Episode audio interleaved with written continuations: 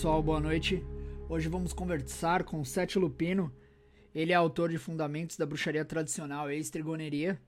E hoje, excepcionalmente, não vamos ter a nossa co-host ali para fazer as perguntas do público, eu mesmo que vou fazer. E vamos tentar arrancar um pouco ali do, dos spoilers desse livro dele. E aproveitando, boa noite, Sete. Conta aí um pouquinho pra gente do começo da sua jornada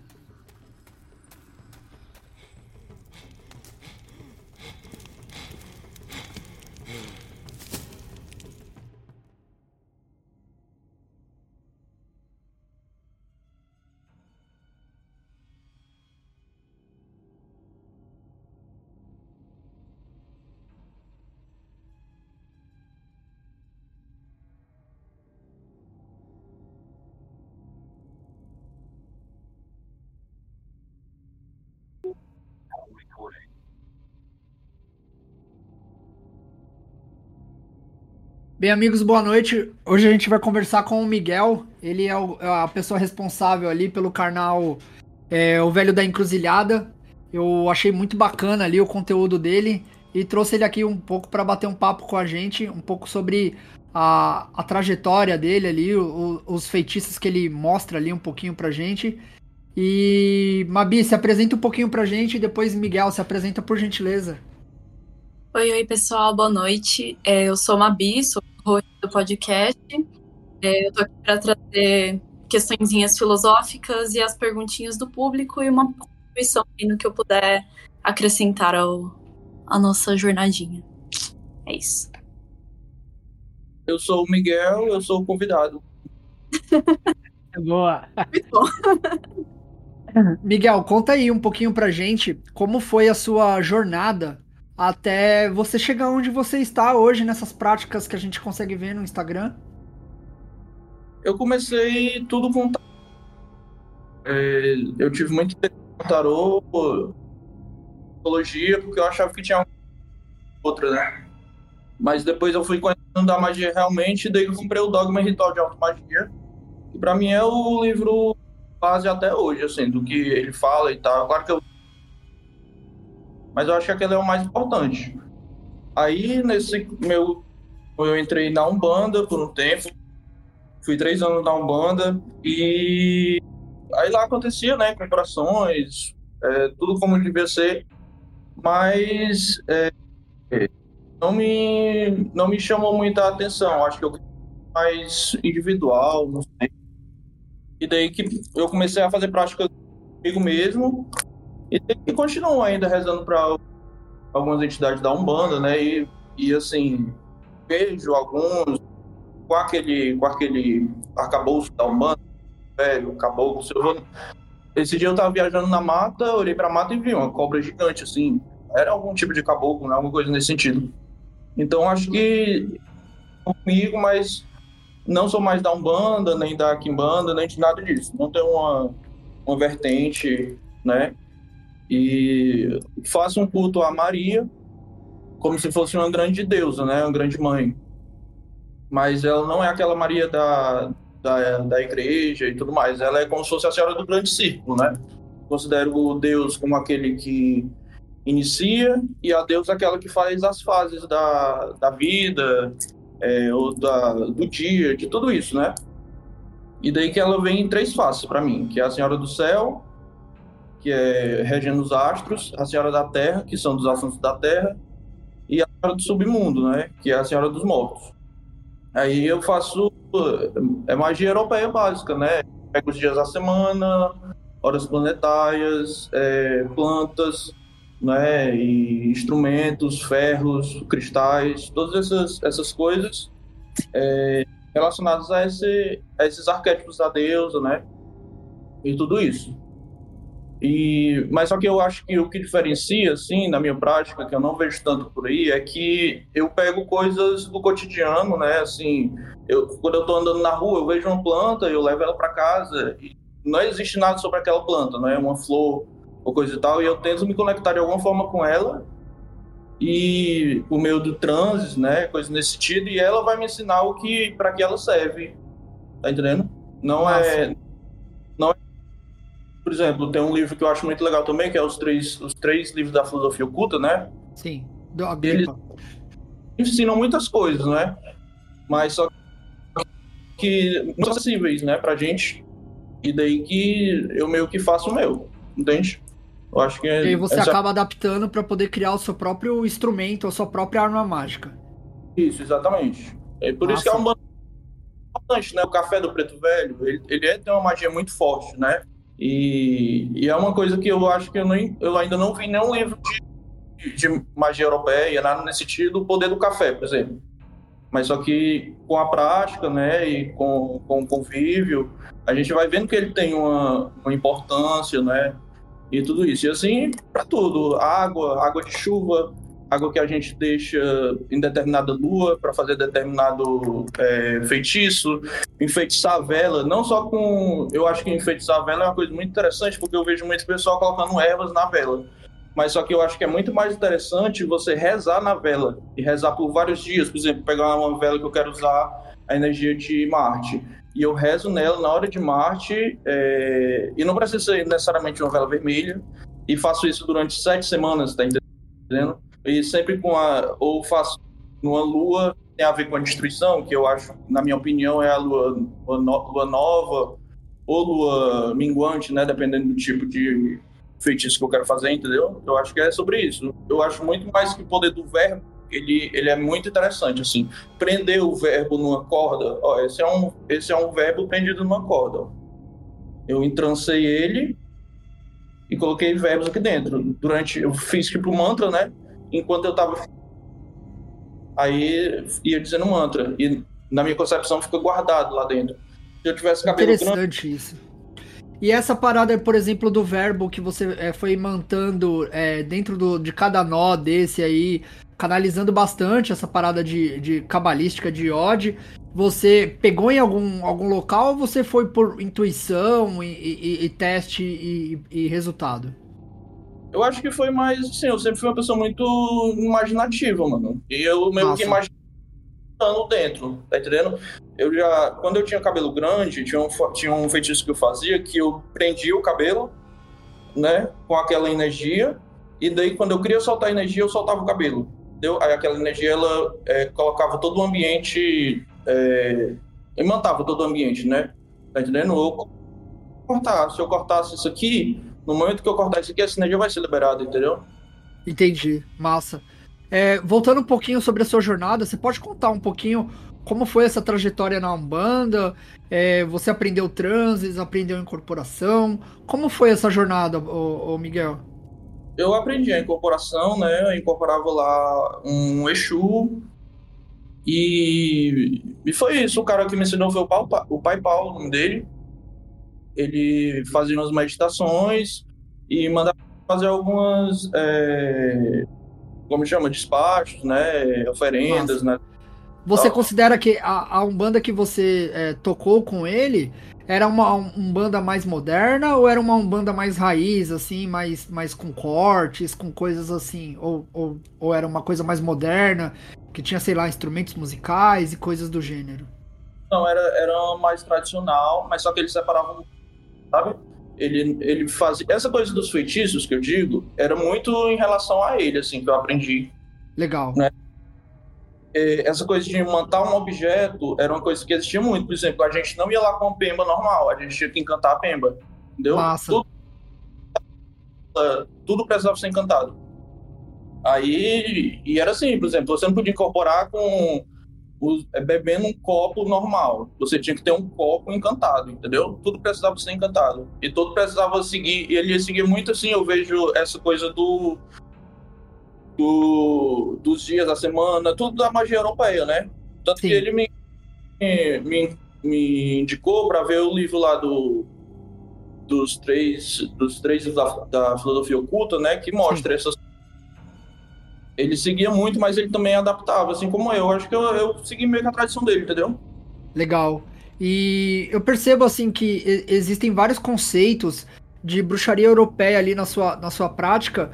É, essas paradas de chaves me lembrou muito Tranca-Rua, é, essas paradas de, de ferradura, é, as próprias contas que você usa, é, se eu não me engano, são lágrimas de Nossa Senhora também. Eu, eu, eu, eu queria entender é, de onde você foi buscando essas inspirações, ou se veio tudo mesmo desse culto de Umbanda que você falou agora há pouco. Não, aí lá ele não tinha, não. Chave, sim, né? Ele tinha um, um assentamento de, de tranca-rua que tinha umas chaves, umas coisas lá. Mas só que essa coisa da chave é mais de sonhar com chave mesmo. Sabe? Quando eu, quando eu. Coisa, eu começo muito a sonhar com ela. Sabe? Quando eu, por exemplo, quando eu é, procurei muito sobre a Santa Morte, eu sonhava muito com ela, eu sonhava muito com ela. E daí que com chaves a mesma coisa. E eu sentia que eu conseguia imantar uma chave e que aquela chave conseguia abrir coisas para mim, entendeu? Lágrima, e eu acho que eles são muito interessantes também. Lágrima de Nossa Senhora fala, são dois, duas chaves, né? Lágrima, que é uma chave, que é uma chave lunar, e Nossa Senhora também é uma chave lunar. Então pode-se dizer que esse cordão ele é um cordão lunar. Tá entendendo? Sim. Então eu tenho massa. uma chave, um cordão vermelho dentro, né? O cordão do vermelho que eu acho que é, tem muito a ver com essa linha de prata, sabe? Que o pessoal fala. E aí, é Lágrimas de Nossa Senhora, ou seja, é um cordão totalmente lunar. E ele abre essas chaves. Eu durmo com ele embaixo do travesseiro. Entendeu? Que massa isso, que prática profunda, cara, muito legal. Babi, tem alguma pergunta? Quer fazer alguma pergunta? Tá muito quietinha. Não, na verdade, a pergunta que eu tinha primeira era essa em relação às sete chaves, né? Porque a gente já viu é, relação com, com o Tranca-Ruas, como a gente tem um histórico, né? Da Kimbanda, a gente relacionou ali e falou assim, nossa, ele tem. Ele já tem esse pré-conhecimento, mas é, eu achei interessante isso. Você se afiniza com alguma é, corrente de bruxaria europeia mais específica? Se você é, curte bruxaria eslava, se você curte bruxaria ibérica, para qual para qual lado assim você mais foi? Eu acho que se for ver, eh, tem muito esses Exus, eles estão dentro da minha prática. Esse tem um colar, tem um não é um colar, bem como se fosse um sino que eu fiz, que era com sete chaves. E daí que o canto que eu usei para ele foi um canto que eu mesmo vetei de um Exu sete chaves. Entendeu? Eu sete chaves, não sei o que, e é encantado isso. E assim como o tranca-rua, mas só que o tranca-rua eu uso bem mais um cadeado. Eu tenho um cadeado que ele é, que ele é como se fosse. O guardião dele é um tranca-rua, porque eu considero principalmente os Exus, é, eles sendo como se fossem encantados, que eles. Assim, né? Eu não sei como é as tradições, mas para mim eles são como se fossem energias naturais e não seres mortos, pessoas mortas, entendeu? Para mim eles não são pessoas mortas. Por exemplo, o Exu Tranca-Rua, ele é a energia é, vital de, um, de uma energia que tranca uma rua. Tanto que lá, quando era para incorporar o Exu, eu não sabia como era o nome desse Exu. Ele só vinha. Porque não fazia sentido eu chamar ele de Sete Chaves, porque para mim o Sete Chaves, por exemplo, é, é o poder de Sete Chaves, abrir sete caminhos, entendeu? Eu acho que os nomes deles são bem mais códigos do que pessoas mortas, né? Mas eu faço cultos aos mortos também, da minha família, principalmente, que é a família Moreira, né? As minhas famílias são a Cunha e a Moreira. A Moreira tem a ver com a Moeira. E a Moeira, quando você pesquisa na magia, ela tem uma, uma relação, né? Ela tem uma... a magia da Moeira, entende? Então, acho que essas coisas também são interessantes, assim, né? De, e eu tem isso. É, o tranca ele tá no cadeado, o capa preta tá na escuridão. É, eu, por exemplo, tem um, foi, todo feitiço meu, ele tem um capa preta envolvido. Porque eu pego o objeto, por exemplo, esse objeto, ele passou sete dias dentro de um, dentro de um plano preto, que é preparado para isso. Como se fosse aquela energia sempre junto com as ervas, junto com os materiais ali. E daí, quando eu fecho esse pano, eu, eu digo que, os, que o capa preta tá ali, entendeu? Fazendo essa, essa magnetização do objeto. Aí eu uso vários nomes, mas só que eu não sei se é aqui banda ou não é, mas eu uso o nome deles, entende? Cara, independente do que for, é, é, a, a, sua prática chegou em locais muito, muito é, incríveis, assim, é muito bacana de se ver que é, mesmo não participando de várias egrégoras de, desconexas e separadas, você chegou, você está nesse lugar que é, é, é, é muito bacana de ver essas práticas e essa essa essa certeza de onde você tá indo, sabe? Para mim é muito claro quando eu ouço você falando e quando eu vejo a sua prática ali das coisas que você está executando. Não é um monte de, de, de coisa aleatória que a gente vê por aí, não é a, a folha de louro que a, a, as bruxas de TikTok ficam assoprando e queimando. É, é, muito mais profundo ali quando você, você exibe seus altares. E a sua própria narrativa, quando a gente conversava ali por, por, por mensagem ou por aqui, ela é uma narrativa coesa, sabe? É, essa imantação que você faz, assim, é muito, muito bacana. Cara, tô. E a gente aberto. Tu acertou muito bem antes quando tu falou sobre a Cabala, né? Eu estudei Sim. muito a Cabala. E daí que, é, para mim, é como se fosse aquela coisa de cada esfera tem várias, vários nomes para cada esfera, sabe? Vários nomes. Nossa. Por exemplo, uma chave que eu queria que ela abrisse os caminhos, teve um tempo que eu tava ferrado de dinheiro, sabe? E daí que eu queria achar dinheiro na rua. Eu achei sem conto. Caramba! Eu fiz uma magia com. Foi um dia de, de Mercúrio, né? E o, o selo mágico que eu usei foi o Leprechaun. Ele é da cultura. Não sei se é celta. É da Irlanda, é, ali. Da Irlanda. Nossa.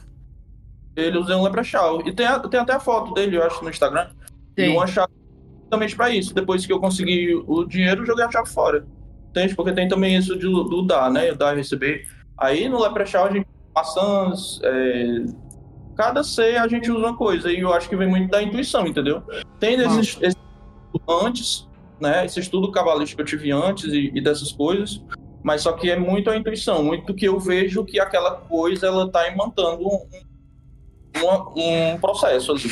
Ela tá imantando algo você sabe dizer por que, é, a partir do seu contato com a Umbanda, você sabe dizer por que você foi mais atraído pela força de Exu do que pela força dos, dos orixás, por exemplo? O que te fez é, carregar Exu para suas práticas pessoais e em detrimento de manter um contato com orixá e culto de cabeça, essa coisa mais devocional?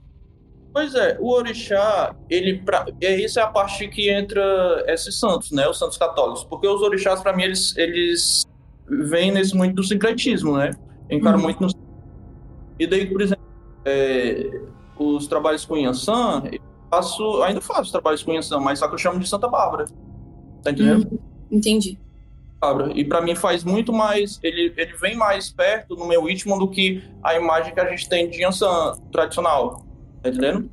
Mas, por exemplo, tem alguns que não me pega. Por exemplo, é, é. como é o nome da Senhora das Águas, hein? É a. Não, da, dos Oxum. rios. Oxum.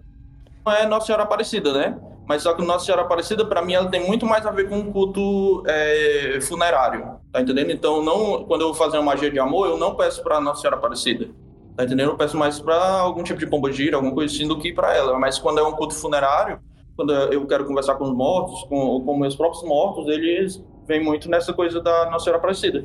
Isso tem também a ver com, a, com o culto da Virgem Negra, não sei se você já ouviu falar, tem um culto hum. da Virgem Negra, que é Nossa Senhora Aparecida, é uma expressão dela, né? Mas também tem uma russa, essas assim, que elas eram encontradas muito nesse, em cemitérios e coisas nesse sentido. E daí que, por isso que para mim faz muito sentido, né? E também porque tem a ver com o chumbo e o preto, tá entendendo? E a pele delas negra, eu acho que tem tudo a ver com isso. Muito a ver com a energia saturnina, né? Você acaba fazendo essa cognição. Maria sempre lua. Mas, por exemplo, Jesus, é, eu fiz poucos ritos com Jesus, mas eu também já fiz. E ele estava muito mais ligado à energia dos mortos também. Sabe? Eu não vejo muito Jesus naquela figura do Jesus vivo, mas o Jesus morto crucificado. Tá entendendo? Então, quando, era, quando eu queria eliminar uma coisa, parar uma coisa, aí eu uso a energia de Jesus, mas esse Jesus morto. Então, Massa. Então, Jesus... É, Miguel, conta pra gente um pouquinho de como foi essa sua jornada na, na, nos estudos ali, ou se também teve práticas cabalísticas ali, o que, que você leu, o que, que você. Onde você teve mais aprendizados. Conta um pouco pra gente disso. Eu li muita coisa sobre tarô, que eu acho que é a grande chave, sabe? Tanto que é, é, livros que eu vejo práticas, por exemplo, tem vários livros que eu tenho que eles têm práticas mágicas. É, aquela prática cabalística da cruz, cruz celta, né? Cruz celta, é? Não, é aquela proteção lá que os, que os Rosa Cruz usam, né? Tudo uhum. isso. E, e vejo várias práticas também em outros livros. Por exemplo, eu comprei aquele livro é, Liturgia dos Mortos agora, que é daquele autor é, brasileiro que ele está fazendo um pouquinho de sucesso no autismo. E tem várias práticas lá, mas só que eu na, nada absorvi das práticas. nada absorvido das práticas, mas só que eu tento ver aquilo que tá por trás das práticas, sabe? Sim. Aquilo que usa 13 sigilos mágicos da Santa Morte. E eu achei muito legal aqueles sigilos, mas só que eu não uso eles. Mas eu, eu tentava entender é, como que numa viagem astral, não sei, tentar entender o que aquele sigilo significava de verdade e daí que usar a energia deles, sabe? Mas não eles especificamente. E daí Massa. que tudo que eu li, assim, que foi Eliphas Levi, Papos, é, todos os clássicos, mano, todos os clássicos. Franz Bardon, que é impossível de fazer, mas li também é, tudo. E, e, inclusive, meus diários antigos, ele tem muito do Franz Bardon. Eu percebo, lendo eles, que tem muito do, da coisa do eletrizar, magnetizar, que é termos que ele usa, né? E que eu ainda uso hoje em dia, que fazem muito sentido para mim, que eu acho que aprendi nos livros dele, sabe? Tem livros Massa. de prática dele legais. É, deixa eu ver o que mais. Acho que é isso, né? E tá, eu acho que o tarô também, ele, ele não é uma linguagem assim escrita, né? Mas só que ele revela muitas coisas, sabe? Eu acho que você colocar um tarô na sua frente, colocar uns arcanos na sua frente e, e começar a imaginar de números e, e elementos, você entende muitas coisas da magia, sabe? Eu acho que é isso. Massa. Aí ele fala, Crow- li muito Crowley também, né? É, mas só que eu não tenho nenhuma prática do Crowley, embora eu, eu ache que essa coisa do deus e da deusa, ele não, o meu, da forma que eu entendo, não é muito do paganismo, mas da forma do Crowley, assim, sabe? De que Você o, acha que você bebe muito da forma que o Crowley consegue interpretar a energia do deus e da deusa nas suas práticas? Eu acho que sim, porque para mim a, a deus e o deus é o ponto. E essa é a interpretação do Crowley, sabe? E Sim. daí que é tipo a noite, né? A, a deusa da noite, da escuridão, e a estrela Hadith, né? Sim. Uhum. É, conta um pouquinho pra gente, dentre o- as literaturas cabalísticas ali, tem alguma que você vê como destaque, assim, que você fala assim, putz, essa eu recomendaria pra todo mundo que gostaria de praticar alguma magia, essa literatura aqui é, é- é a mais im- imprescindível. Mano, tem uma que eu não tô esquecendo o nome agora, eu sou muito ruim com nomes, mas só que é um livro que ele é muito conhecido, que ele fala dos 22 arcanos e é aquele que As é 22 letras é o Sefer Yetzirah, né? Não, não, não, não, não. Esse também é legal, mas não é isso que eu tô me referindo agora aqui. Ele é um que. Os 22 caminhos, eu acho. É um clássico, é um clássico. Que ele, que ele fala tanto sobre as esferas, né? Ele, aí ele forma. Ele mostra quatro imagens, né? E fala sobre as esferas, mas só que depois ele desenvolve os, os 22 arcanos maiores com textos grandes, assim. E textos muito complexos. Sabe? Eu acho que ele começa. Ele começa da, do mundo, né? Aí vai até o louco. Aí quando vai chegando no. Quando tá ali pelo imperador, a sua mente já tá meio louca, porque ele tá co- colocando um, conceitos muito abstratos, assim. Depois eu te mando pro Instagram com esse livro. Porque eu não tô muito coisa cabalística agora, eu, eu não sei, sabe? Eu acho que já ficou assim na minha mente, aí eu não. Mas. mas é, John Fortune, né? John Fortune tá aí. Sim. É massa. É, E, e também uma outra coisa que eu fiquei bem é, é, impressionado ali no seu, nas, nas suas fotos ali, que eu achei muito bacana, é que também você mexe com bonecos, né? É uma, uma prática ali que é tradicionalíssima do, do, do voodoo. Você também faz umas certas práticas com isso. Você pode contar um pouco pra gente o, o como se dá essa prática? Pronto, os bonecos ele- eles têm muitos tipos, né? É, tem a coisa de um espírito local num boneco, que eu também uso chave, né? Por exemplo, tem uma chave que ela. Uma chave grande, ela pode ser usada para colocar um espírito de uma casa. Uma chave maior ainda, o espírito de uma cidade. Mas aí você vai ter que enterrar a chave em vários cantos da cidade. Por exemplo, é, eu pretendo fazer um projeto grande na minha cidade aqui para ganhar dinheiro mesmo, e eu vou enterrar essa chave em vários cantos e vou colocar ela no local central porque ela vai ser a chave da cidade. Assim como que na minha casa tem uma chave que é a chave da casa, que são os espíritos Loki, né? Eu acho que chama. E Eu. Também fazem nesse mesmo sentido. Eu posso colocar uma chave dentro do boneco, por exemplo, né? É, os bonecos, eles também têm a ver com prender o espírito, né? Prender, de, isso de várias formas, né? E a coisa da enfeitiçar pessoas, né? Enfeitiçar pessoas com boneco também é uma coisa muito, muito prática. Uma maldição com um boneco, por exemplo, é tentar é, enterrar um boneco de uma pessoa num cemitério, né? Você ficava e bota lá. Uma coisa também que é interessante para destruir a vida das pessoas com boneca é você ir para um, um velório, de, de, preferência de quem você não saiba de quem é o velório, e ficar rezando com todo mundo lá, mas só que pela morte da pessoa que tá viva. Eita lasqueira! Boa prática, nossa, legal isso aí. legal. Coisa você pode colocar a mesma coisa que você pode fazer para abençoar, pô. Não tem problema nenhum. Por exemplo, vai... Ou levar uma doença, né? Levar qualquer coisa, né? A mesma mão que, que corta é a que dá vida, né? É, tipo, é usar as missas, né, como, como essas, essas práticas. Por exemplo, você vai numa missa de São Miguel com um boneco para o seu caminho, por exemplo, com a magia do fogo, tá entendendo? Aí existe essa magia dos bonecos dos locais para aprender né? Por exemplo, se eu fazer um boneco e eu quero aprender um espírito, por exemplo, eu tenho um boneco que ele é, eu achei uma, uma moeda que eu acho que ela é de um euro, né, antigo, e ela tem uma fênix, sabe? Nossa. Aí eu aqui para colocar um espírito de uma fênix lá dentro, tá entendendo? Aí uhum. sempre quando eu algum tipo de transformação com qualquer coisa, eu boto aquele boneco pra, pra agir pra mim, entendeu? Legal. Ele... Cara, que legal. Aí o boneco, ele também, é, ele pode ser perigoso, né? O pessoal fala sempre das coisas, de ter cuidado com o boneco, porque o boneco pode ficar muito poderoso. E as pessoas fazem contratos com os bonecos. Eu sempre faço contratos com, com os bonecos, né? Que é tipo, é tipo colocar assim, ele vai se alimentar disso e vai hum. morrer se não tiver isso, ou quando alguma, de alguma forma eu destruir ele, né? Pode ser isso uhum. também. Mas eu prefiro muito mais fazer um, um, processo de chá de bonecas. O chá de bonecas, ele é assim, você pega todos os bonecos que você tem, por exemplo, eu tenho acho que uns, atualmente eu tenho uns oito bonecos. Eu pego eles todos, boto aqui, aí boto uma imagem da deusa, né, na minha frente, que é, que é um culto matriarcal, né, de alguma forma que eu faço. E daí que eu boto ela e eu fico, eu digo para eles, olha, bonecos, eu sou o pontífice da deusa certo? Então, o que sai da minha boca é o que a deusa está dizendo para vocês fazerem. E daí que, se alguma coisa tiver dado ruim, por exemplo, na transformação eu, do, da Fênix, né? Da moedinha da Fênix. Se aquele boneco eu senti, eu tive um pressentimento que ele fez alguma coisa de transformação negativa, eu vou no chá de bonecas e vou repreender ele, ensinar ele, tá entendendo? Da que hora. aquele. Caramba chá de bonecas.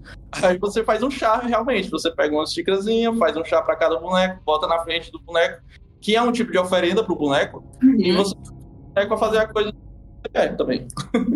É, imagina, Cara, muito massa. Já, já faça, nesse chá você já faz uso de ervas específicas relacionadas com o que você está solicitando para os bonecos. Né? Olha, legal chá normal. Um chá, tipo, eu pego normalmente de ervas doces, né? Por exemplo, é, de hortelã, que eu acho que ele, que ele faz com que a pessoa fique. Mais é, maleável. É, mais maleável. E daí que eu faço sempre a chá de hortelã. Eu nunca tinha pensado sobre isso que ela falou, né? Mas só que é uma boa ideia. Usar o chá, né?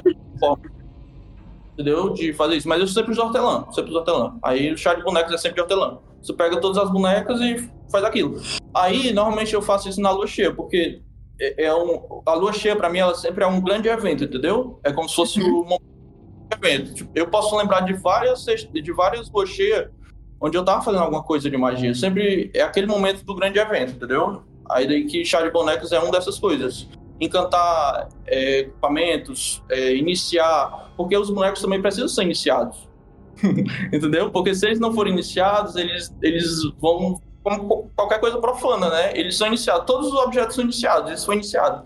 Mas o boneco é interessante porque ele tem esse aspecto humano, né?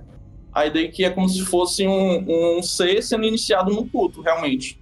Aí daí que existe um ritual de, de iniciação para os bonecos, entendeu? Aí, por exemplo, se eu fosse fazer um templo de alguma coisa um dia, eu podia usar o mesmo ritual, não tinha problema. Porque era como se fosse... Caramba, um... que legal.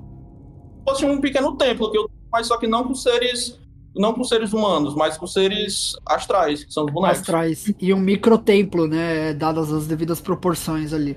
Uhum. Ah, muitas Cara, vezes. Você já estudou alguma coisa ou, ou, ou, tem algum, algum fundamento, base de magia do caos? Porque é, eu sinto muito na, na sua narrativa a construção desses dois métodos, né? É, a bruxaria tradicional e Magia do Caos. Cara, você trilha muito entre os dois, assim. É bem interessante de se ver. Li Liber no Psiconauta e as coisas do Esper também, né? O livro das paixões, eu acho que esse é o nome, né? Li aquele prazeres, sim. É. Mas é, as formas de êxtase que ele usa, eu não, não uso assim. Ele usava muita magia sexual, né? Eu, eu poucas sexual. Porque é, eu acho muito mais interessante guardar ela, sabe? Você guarda, guarda, guarda, guarda. E se eu for usar um rito de magia sexual, normalmente eu uso com a minha parceira. E no, se for, né, nesse sentido de magia. E numa lua cheia, porque é uma lua de grande evento. Aí você fica como e explode naquele, naquele momento, né? Mas os extras que eu uso é muito mais é, métodos outros, né? Os psicodélicos, é, plantas, né? Também tem um, mano, tem um chá, eu não sei se isso é comprovado, mas tem uma planta que ela cresce muito aqui na minha região, que é uma flor rosa. E eu faço um chá com essa flor rosa e me dá um barato, mano. E é, para mim ela é como se fosse uma, uma, flor. Ela parece um pouco com a. Com a, a trombeta de anjo. Mas só que ela não é uma trombeta. Ela é só uma flor. E parece que ela dá uma coisa. Não sei se comigo, mas parece que as, os chás de flores eles deixam você de alguma forma é, com estado alterado de consciência de forma mais fácil, entendeu? Mabi, então, nossa, nossa bióloga de plantão, arruma essa flor aí pra gente agora. Dependendo da flor, pode ser que seja uma azaleia. Ela tem aquela, aquela toxicidade que produz o mel louco, então pode ser que você esteja usando alguma, alguma planta da família da rododendro, né? Que é essa, essa família da azaleia. Tem... Lá fora, porque eu ela já provo... né, com trombeta. É, Depois você me manda por. Ela nasce. Eu acho que na região de vocês deve ter também, como em todo o Brasil. Ela nasce na calçada, mano. É a rosa que nasce na calçada. Ah, depois eu vou querer a foto disso aí pra gente achar. e aí eu deixo no, no post quando. Experimentando esse chá. Cara, muito legal. É, outra coisa que eu fiquei muito curioso, Miguel, é sobre. Eu vi ali que você tem um seu tarô, né? Um tarô com um tarô esotérico seu.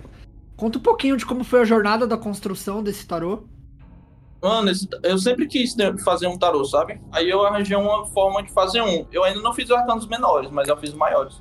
E daí que eu fiz o mais básico possível. Ele é, ele é como se fosse o mais básico possível. O eremita é realmente uma imagem de eremita. Não tem assim, uma simbologia forte, sabe? Ele é como se fosse uma célia. E eu acho que esse é o tarô mais verdadeiro, assim, né? Porque ele é como se fosse o, o esqueleto, né? Eu considero o, o de Marcélia um esqueleto. E daí que eu queria fazer um que fosse baseado nesse. Ele, ele é, tem poucas cores, né? Eu escolhi quatro cores, assim como o tarô de Marcélia. Não, quatro não. Tem seis cores, na verdade, esse tarô. Seis cores, é, e os traços são totalmente fáceis. E, e, eu acho que é isso. Eu, eu acho que o tarô, ele. O, o tarô que você está usando, ele determina muito é, principalmente quando você está na área de fazer uma magia, quando você está usando o tarô, ele determina muito qual é a forma que vai sair aquela coisa, entendeu? Por exemplo, tem um que eu uso muito, é o tarô da Paulina Casside. E é, tem cartas que eu não gosto dele, certo? Mas que eu acho que ele é muito interessante pro, como se fosse uma forma de ver o mundo, sabe? Porque todos os oráculos, eu entendo todos os oráculos como se fosse um, um uma unidade, entendeu? Mas só que não uma unidade em si do próprio oráculo, mas uma unidade do mundo. Por exemplo, as runas. Com as 24 runas, você explica o mundo. Tá entendendo? Com, e assim como com os 74 arcanos, você tem que explicar o mundo. Se aquela coisa explica o mundo, é um oráculo para mim. E se você compreender, né, o cima, o embaixo, qualquer coisa pode se tornar um oráculo. Tá entendendo? O crescer de um árvore, é, todo, todas as coisas podem ser um oráculo. E eu acho que o tarô, ele é, ele, é, como ele tem uma linguagem muito fácil, né, ele, ele é interessante de trabalhar. Tem outro baralho que é muito interessante também, que é o Simbolon. Não sei se vocês já ouviram falar dele, que ele foi feito, foi feito por dois psicólogos e eles fazem junção de signo signo. Se você, aí se você fazer a conta, né?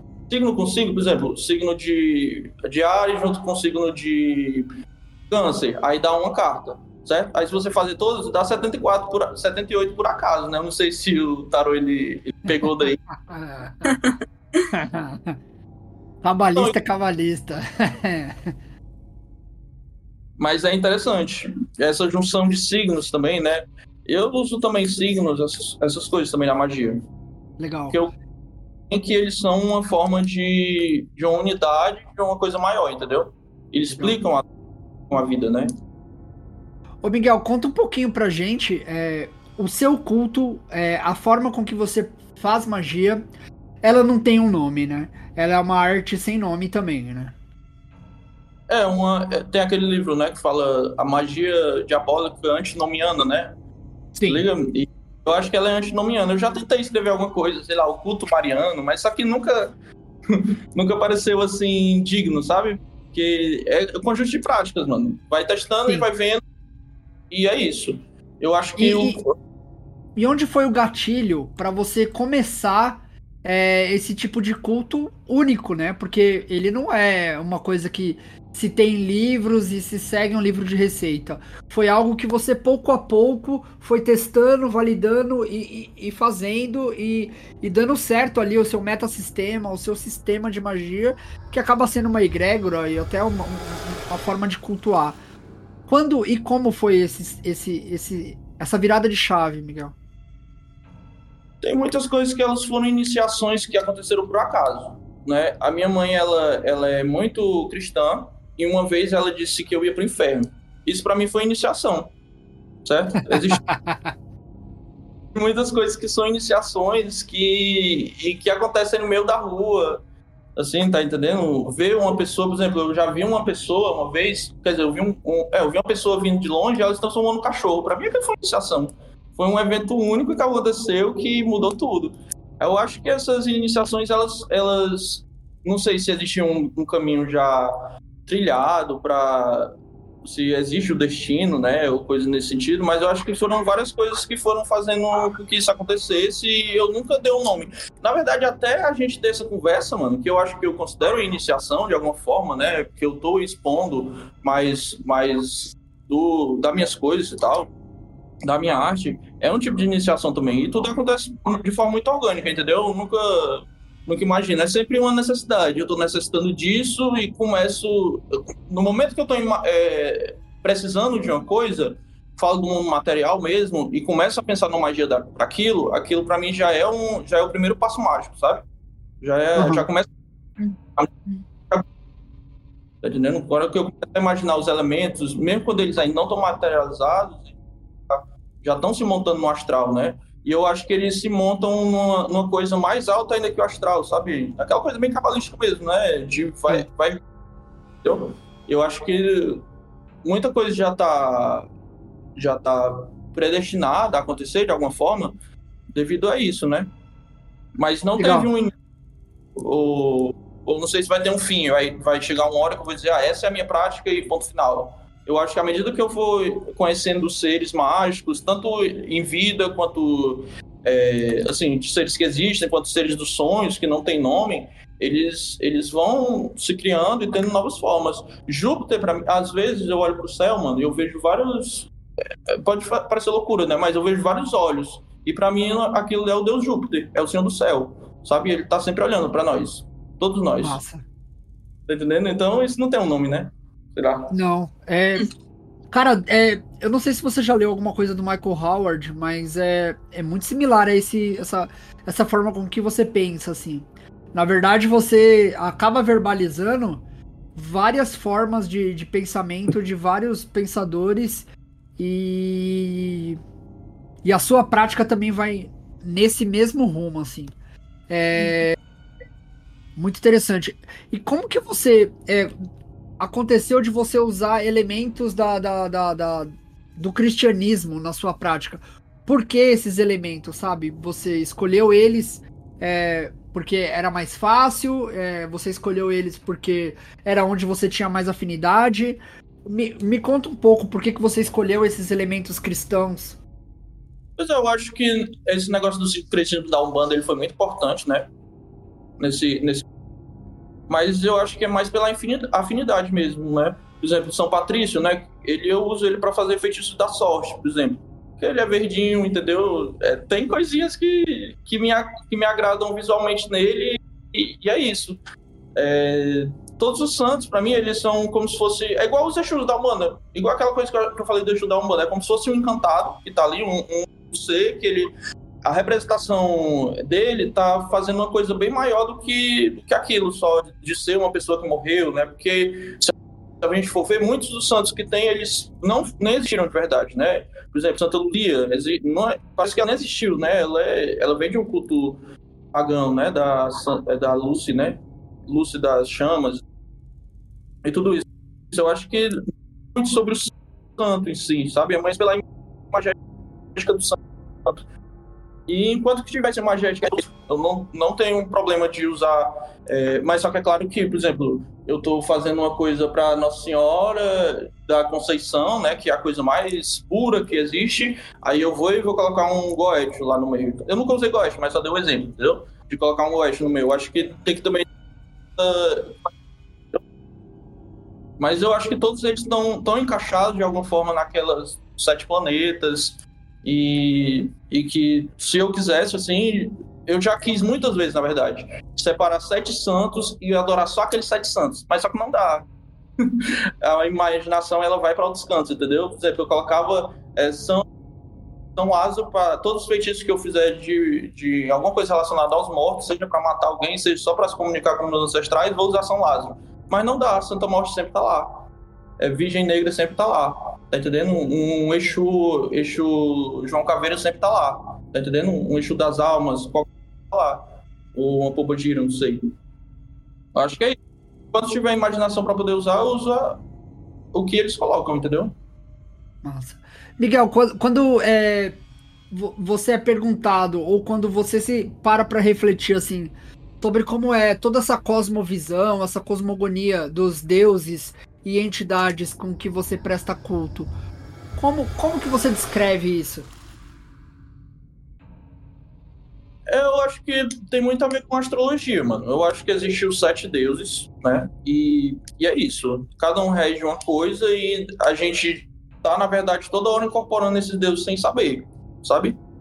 Isso em várias temperaturas eu agora, é, entre vocês, eu sempre considero, eu já falei isso para vários amigos meus que são mais chegados, que entre eu e você sempre tem um Hermes ou um Exu, o que você quiser dizer que tem aquele ser da comunicação entre nós, entendeu? Então acho que é então, entre, entre nós, eles são esse, esse sete que se, se misturam e se diversificam de várias formas para criar a realidade, entendeu? É aquela coisa de Odaba no gnosticismo, tem muito gnosticismo também, que eu acho muito interessante.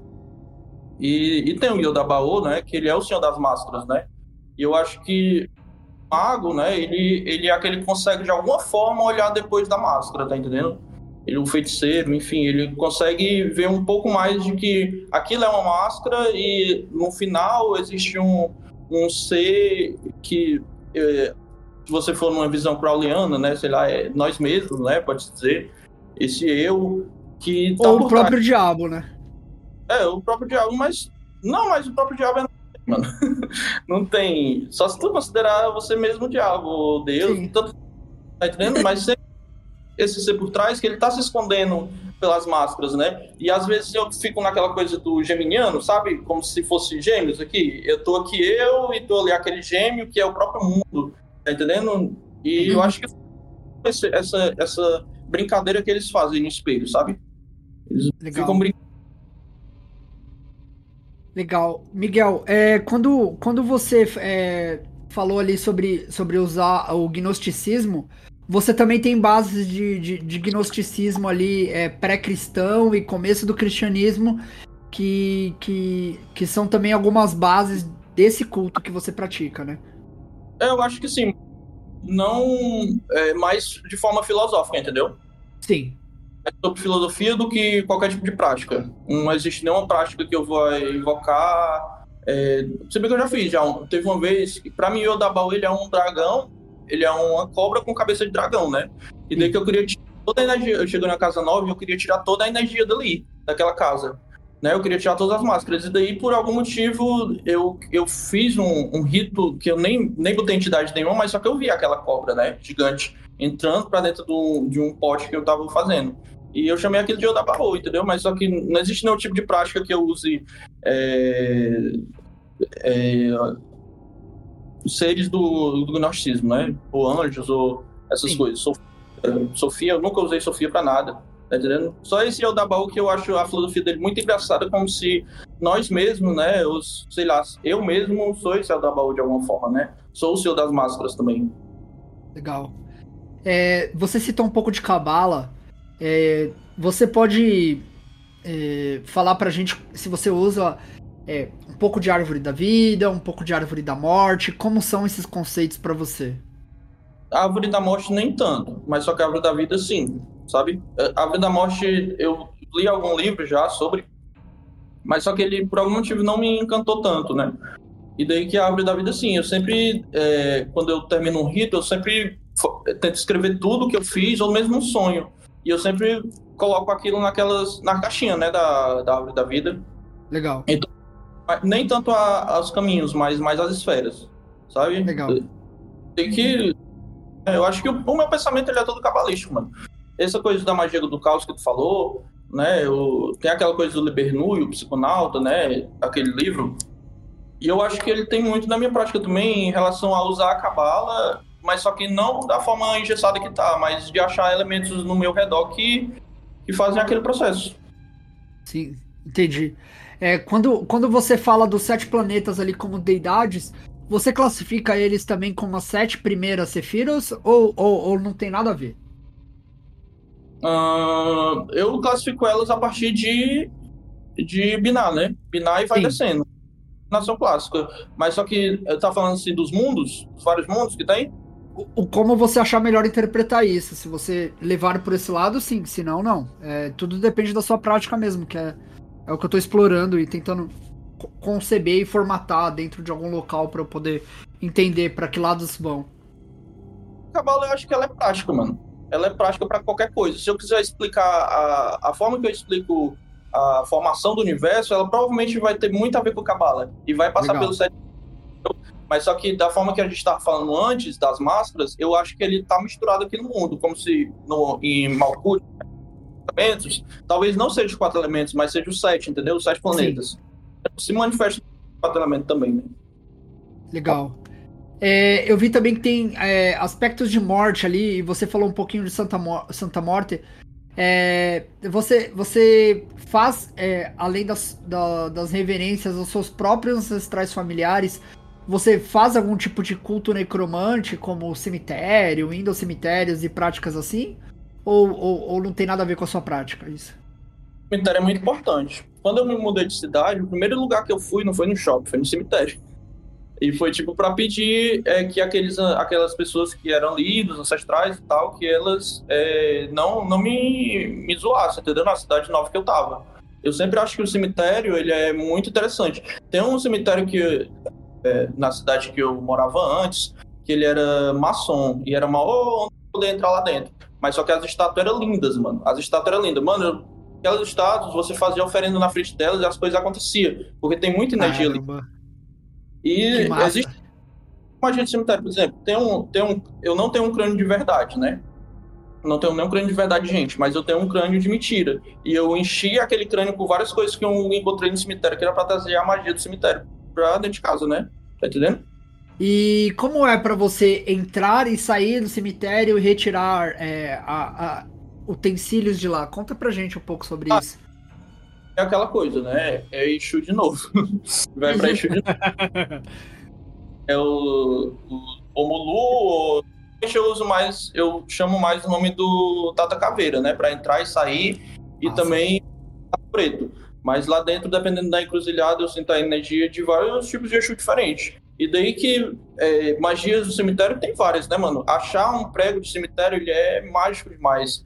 Você pode usar um prego de cemitério para fazer uma magia que ela é conhecida, né? Eu acho que é de água, água vermelha, né? Água de sangue, eu acho. Que é você pegar uns pregos enferrujados, que eu prefiro que seja de cemitério, e botar dentro da água e colocar um bonequinho de uma pessoa que você quer destruir junto, né? Aí aquela água vai né? Por causa do ferrugem, vai ficando vermelha. É como se fosse os ferimentos da pessoa, né? Aí se for um prego de cemitério, melhor ainda. Uma imagem que você também é interessante, né? terra, mais fundo for a terra no cemitério que você quiser pegar, ela é mais poderosa, porque ela tem mais energia telúrica, né? Uhum. Então, Interessantíssimo. Quando... imagem de cemitério, eu já peguei a imagem de cemitério, já, mas quando eu ia saindo, aí eu senti que não era para levar. Aí eu... Você já pensou em fazer uma troca? deixar alguma coisa no lugar que você estiver pegando esse, esse objeto? Era do, era do Padiciço a imagem. Tava fudido assim.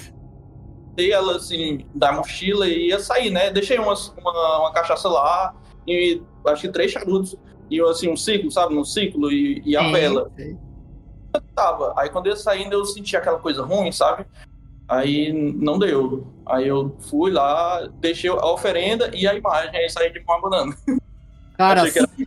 deixar a dica aqui, ó, da Kimbanda pra você. Arrume um, um método, um, um oráculo é, binário que você possa confirmar se você pode ou não tirar aquilo de lá. Se puder, a entidade tá te abençoando. O ser protetor daquilo tá te abençoando. Se não, paciência. Dá uma moeda. Massa. É, na, na, na Kimbanda a gente tem os nossos búzios, que são quatro. E, e aí a gente verifica se pode ou não fazer determinada coisa. Massa. É, cara, conta um pouquinho é, do que, que foi até agora a sua grande obra dentro das suas práticas, assim, que para você, ó, da minha perspectiva, o seu tarô é uma baita grande obra, mas eu queria ouvir de você, o que, que é a sua grande obra até agora? A grande obra, mano. Mano, assim, esses nomes, grandeza, eu não gosto. Eu acho que eu não tô nem, eu não considero nenhuma prática minha, prática pagã, prática quimbanda, prática não sei o quê, porque acho que eu não gosto desses nomes, sabe? Eu acho que eu tô Nossa. só fazendo. Então acho que um dia pode ser que alguém veja enquanto uma grande obra, entendendo? Mas eu mesmo acho que eu tô só seguindo uns passos de alguém que eu nem conheço, mano. Eu acho que talvez na minha família já tenha tido algum algum bruxo que eu desconheço e que eu de alguma forma estou seguindo os passos dele. Que de forma, sabe, mas eu mesmo, uma grande obra, eu não. Sério, não sei.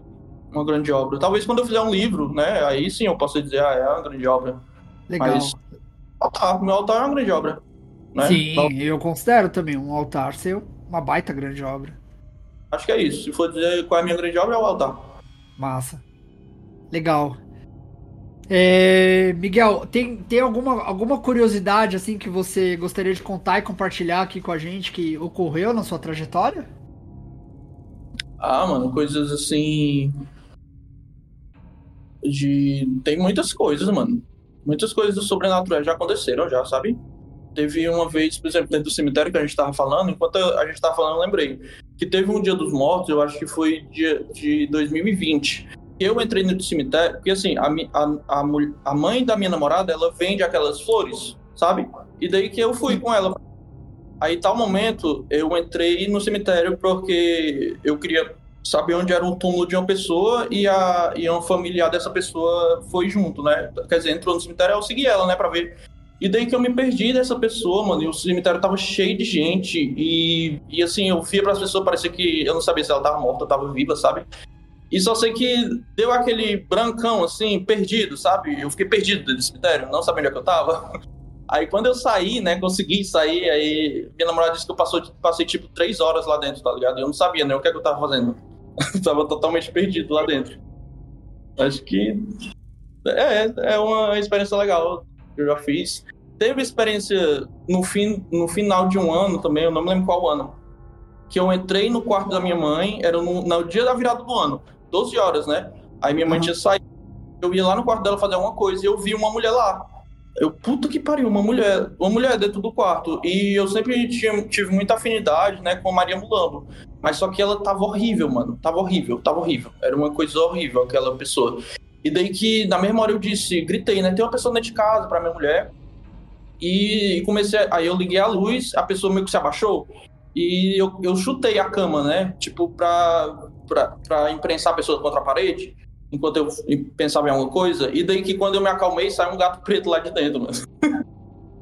é... que bacana.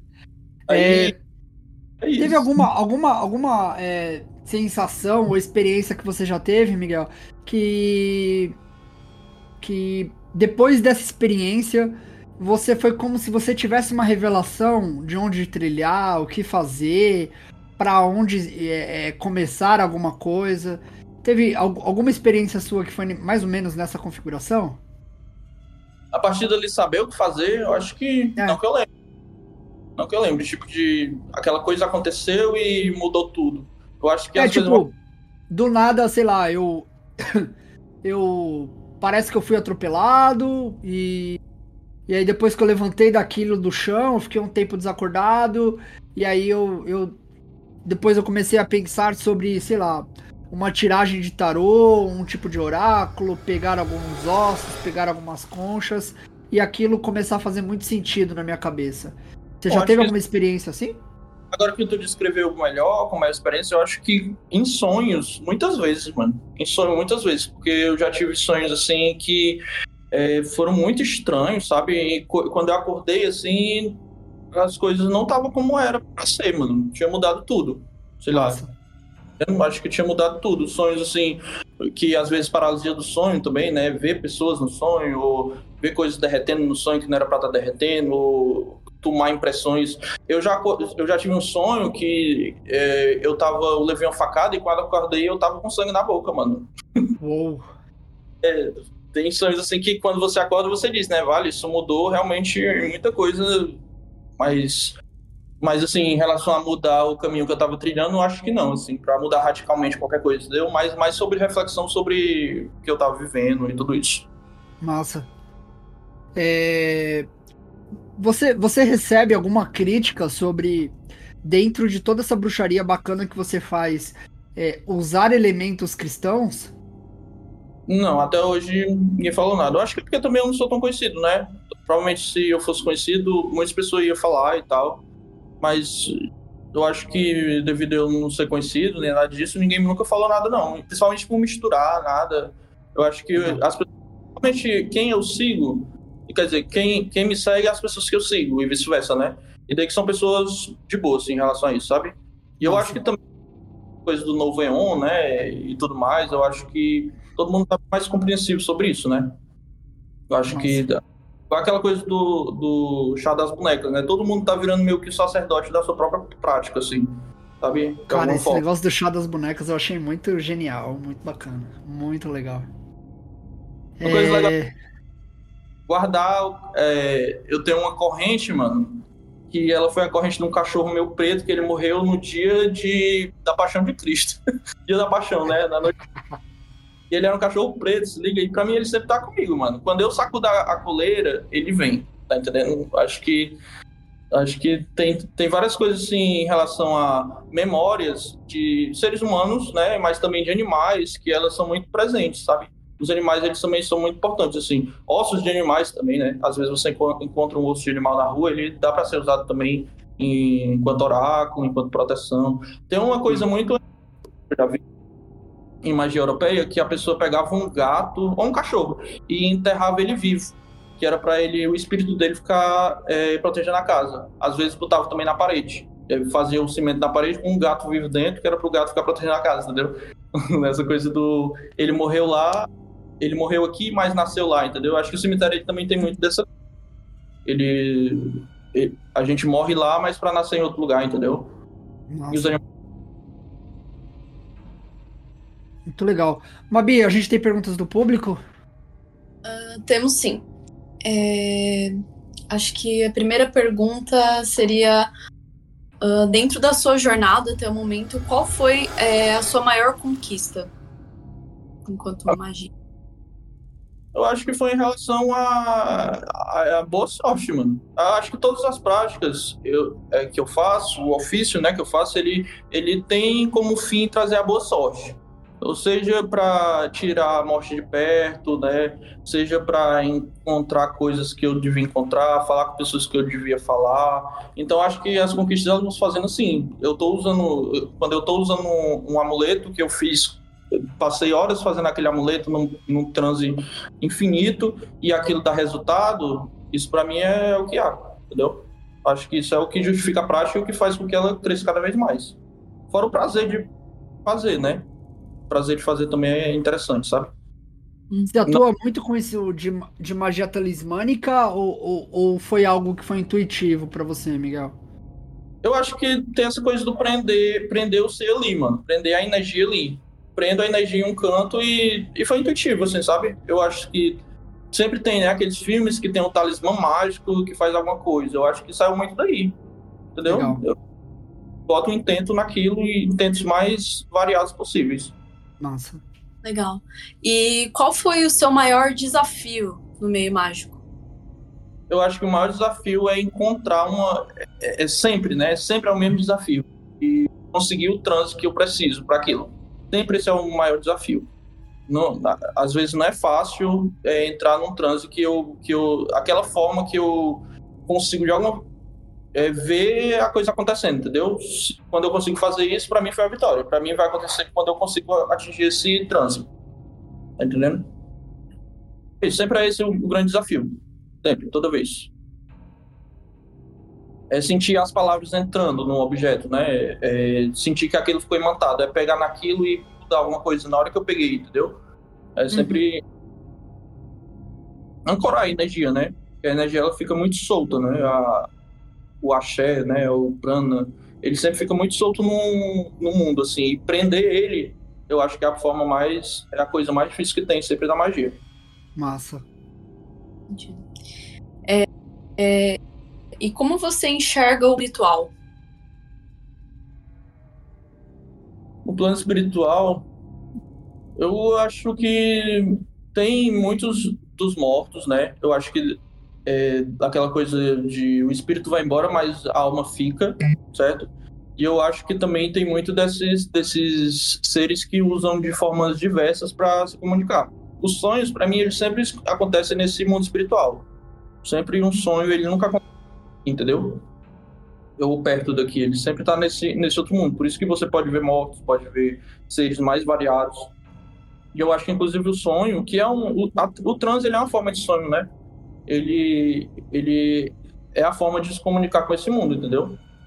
E ele é, ele é habitado por seres mais diversos. E, assim, tem uma coisa que eu acho que as pessoas não falam muito, porque. Não sei, tem assim. Acho que é uma coisa de criança, mas eu acho que a imaginação é a coisa mais importante da magia, mano. Eu acho que o Eliphas Levi, alguma parte do dogma ele fala isso. Eu acho que é nas cadeias mágicas, no capítulo das cadeias mágicas, ele fala sobre a imaginação ser o, a coisa mais é, é, importante na magia e ela é importante justamente porque é ela que faz a gente poder ver esse outro lado, né? Esse plano espiritual. Porque é, na cultura eu acho que a pessoa pode ver os mesmos seres de outras formas, entendeu? Então a imaginação é o que faz a gente ter esse, esse contato com, esses, com esse mundo espiritual e que é uma coisa que as pessoas têm medo de falar, eu acho que porque devido à palavra, né? Imaginação, parece uma coisa de criança. Sei. Massa. É, a gente tem uma pergunta aqui sobre é, as chaves, né? Acho que essa pessoa acabou vendo seu perfil de alguma forma. As chaves usadas para abrir. As chaves são usadas para abrir algo no astral? são, são usadas. Você, a forma que você gira a chave ela é importante. Quando você, por exemplo, um transe para abrir uma abrir uma memória, abrir uma, uma sensação, abrir um, um, uma uma é que uma uma comunicação com a pessoa, abrir a sorte, abrir o caminho, tudo isso você usa a chave em sentido horário. Sentido anti-horário é a mesma coisa, vai fechando, entendeu? É a magia, é uma magia polar, né? Você pode usar a chave tanto para abrir quanto para fechar. Enquanto que o cadeado você usa para prender a coisa lá dentro. Exemplo, tem um cadeado que eu uso que ele é bem grande, eu não tenho a chave dele. É interessante se você tiver a chave. Mas no meu caso eu não tenho a chave dele, mas ele é quebrado e ele abre e fecha. Tá entendendo? E daí que tem várias fitinhas nele. Várias fitinhas. Cada uma é uma coisa que eu prendi lá dentro. Magnetiza a, a, a fita com aquele intento, prende lá e quando fecha tá prendido. Se eu abrir, aquela coisa estão tudo solta. É um, como se fosse um. Um. Caixa de uma Pandora. Amarração. Uma caixa de Pandora. É, toda magia confia. Verdade. Aí, é, acho que a chave ela, ela tem isso também, né? Ela vai abrindo. A chave sempre ela tem o poder de abrir e fechar em, enquanto qualquer coisa, né? Você pode abrir, por exemplo, uma sensação, né? Enquanto aquela chave não estiver aberta, não vou sentir tal coisa.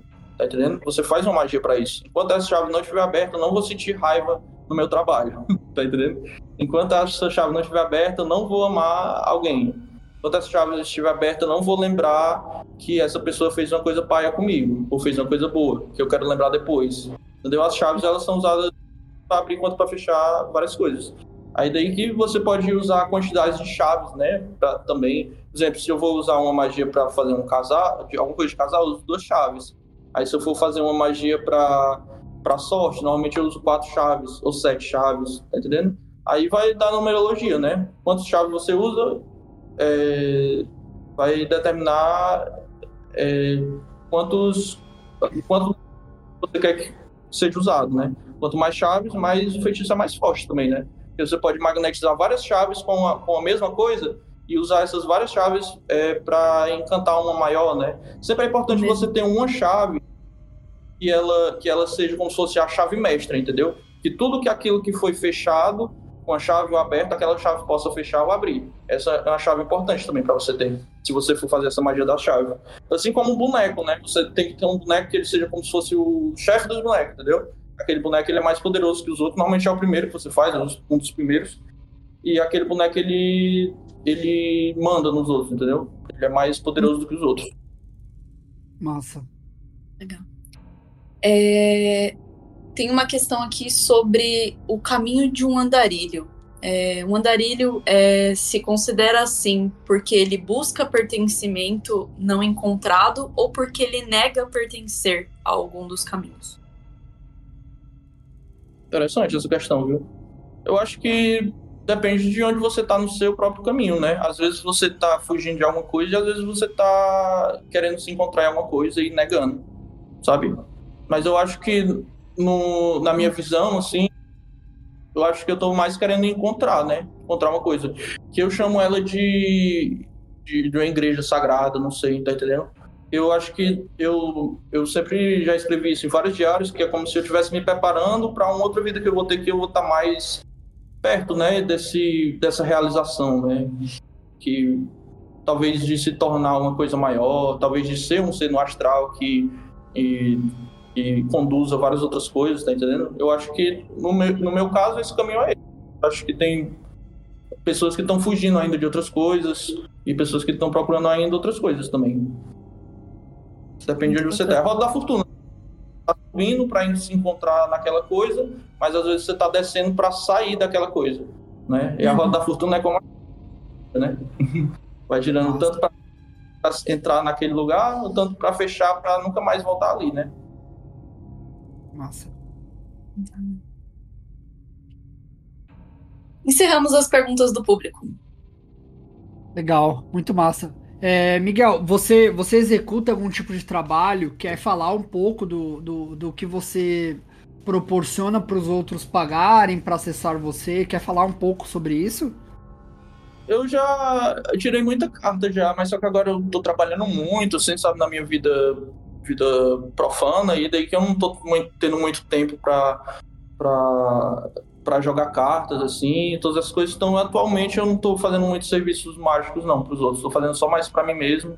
Eu sempre sentia muito, assim, muita energia gasta, sabe? Sim. Aí daí... E aí você acaba fazendo todo esse trabalho mais pessoal seu, de autodeificação e conseguir as coisas para ti mesmo, né? Mesmo. Às vezes eu tiro, mas às vezes, muito dificilmente eu cobro para tirar uma carta. Né? Alguém sabe aí. Por exemplo, teve um menino, teve um cara que ele vive numa casa que ele era uma casa muito antiga, ele é caseiro lá. E daí que uhum. ele tinha um. Aí eu disse, mancha, eu tiro carta pra tu se tu me der alguns dos objetos. Aí ele me deu uma foice antiga e, e uma. E umas moedas. Mano, eu fiquei realizado. Eu tiro, quando, eu quando também. Ele, quando ele quiser tirar carta comigo, pode tirar, tá entendendo? Sim. eu ficaria também. E é engraçado que foi tempo que eu tava me comunicando mais com a Santa Morte, aí ele apareceu com essa foice do nada, tá entendendo? Sim. é um, é um sinal, né? Eu tirei, eu tirei tarô também pra um amigo meu, e aí ele falou assim, cara, eu tenho uns ossos aqui de, de, de uns bichos que eu não vou usar pra nada. Você não quer usar? Eu falei, quero. Claro Você... que eu quero. Com certeza. É... é... As pessoas podem te acessar ali pelo seu Instagram, você quer deixar ele? É o velho da encruzilhada, né? É só algumas frases, umas fotos de algumas coisas que eu faço. E, e é isso. Aí se quiser conversar qualquer coisa também, a gente conversa, não tem problema. Né? E se quiser, realmente a gente inventa o preço, não tem problema também. Legal. Mas aquela tipo assim. é aberto para isso, assim, quero divulgar, entendeu? É só uhum. um passatempo. Massa, bem massa. Cara, agora a gente vai pra parte que eu mais gosto desse podcast. Eu, eu não sei a, a sua idade. É, eu não sei se você conheceu ali o, o Abu Janra no, no, no Provocações. E esse momento é, é o que eu chamo de momento Abu Janra ali, em homenagem a ele, porque parte da minha, da minha concepção de, de, de questionamento, de, de como ver essas entrevistas e a vida, parte é dele, né? Eu devo muito a ele dessa minha formação intelectual. É, cara, eu queria te perguntar, e são três perguntas repetitivas, então se prepare para responder ou não responder, aí fica a seu critério. É, o que é viver a bruxaria? O que é viver a bruxaria, né? Mano, é engraçado, quando eu pensei que tu ia perguntar o que é a vida, né? Porque o dele é o que é a vida, né? É. Eu, sempre ficava imaginando, olha, se eu for esse programa, o que é que eu vou falar, sabe? Aí eu ficava pensando numa, resposta, assim, né? Mas o que a bruxaria é mais difícil, sei lá, porque é uma coisa que eu nunca nem pensei, né? Eu acho que bruxaria é se comunicar com esferas mais sutis, né? E uma forma também de autoconhecimento, porque eu acho que os tipos de ser que você se comunica é o tipo de ser que você é. É isso.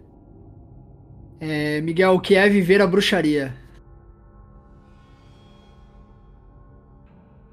E daí que eu acho que quando você vai entendendo, né, esses seres, né, e se entendendo melhor, você vai achando aquilo que que pertence a você e que e que é você, não é? Você vai se achando cada vez mais uma família, talvez, né? Se você acreditar que existe uma família maior ou alguma coisa nesse sentido, talvez seja esse o caminho que você tem que trilhar para se achar, né? Às vezes até se achar só, sabe? E finalmente, o que é viver a bruxaria?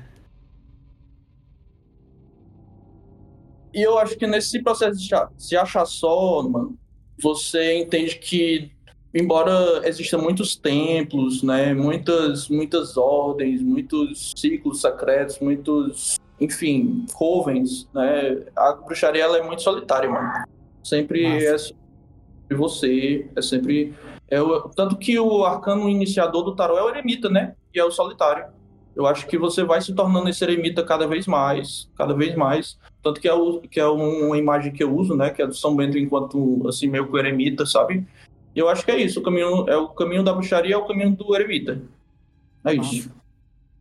Miguel, muito obrigado aí pela, pela sua entrevista. Muito obrigado pelas palavras sinceras que você desprendeu aqui para poder falar com a gente e, e abrir um pouco para a gente do seu íntimo, do, do, seu altar, da sua espiritualidade, que ela é muito bacana a sua jornada.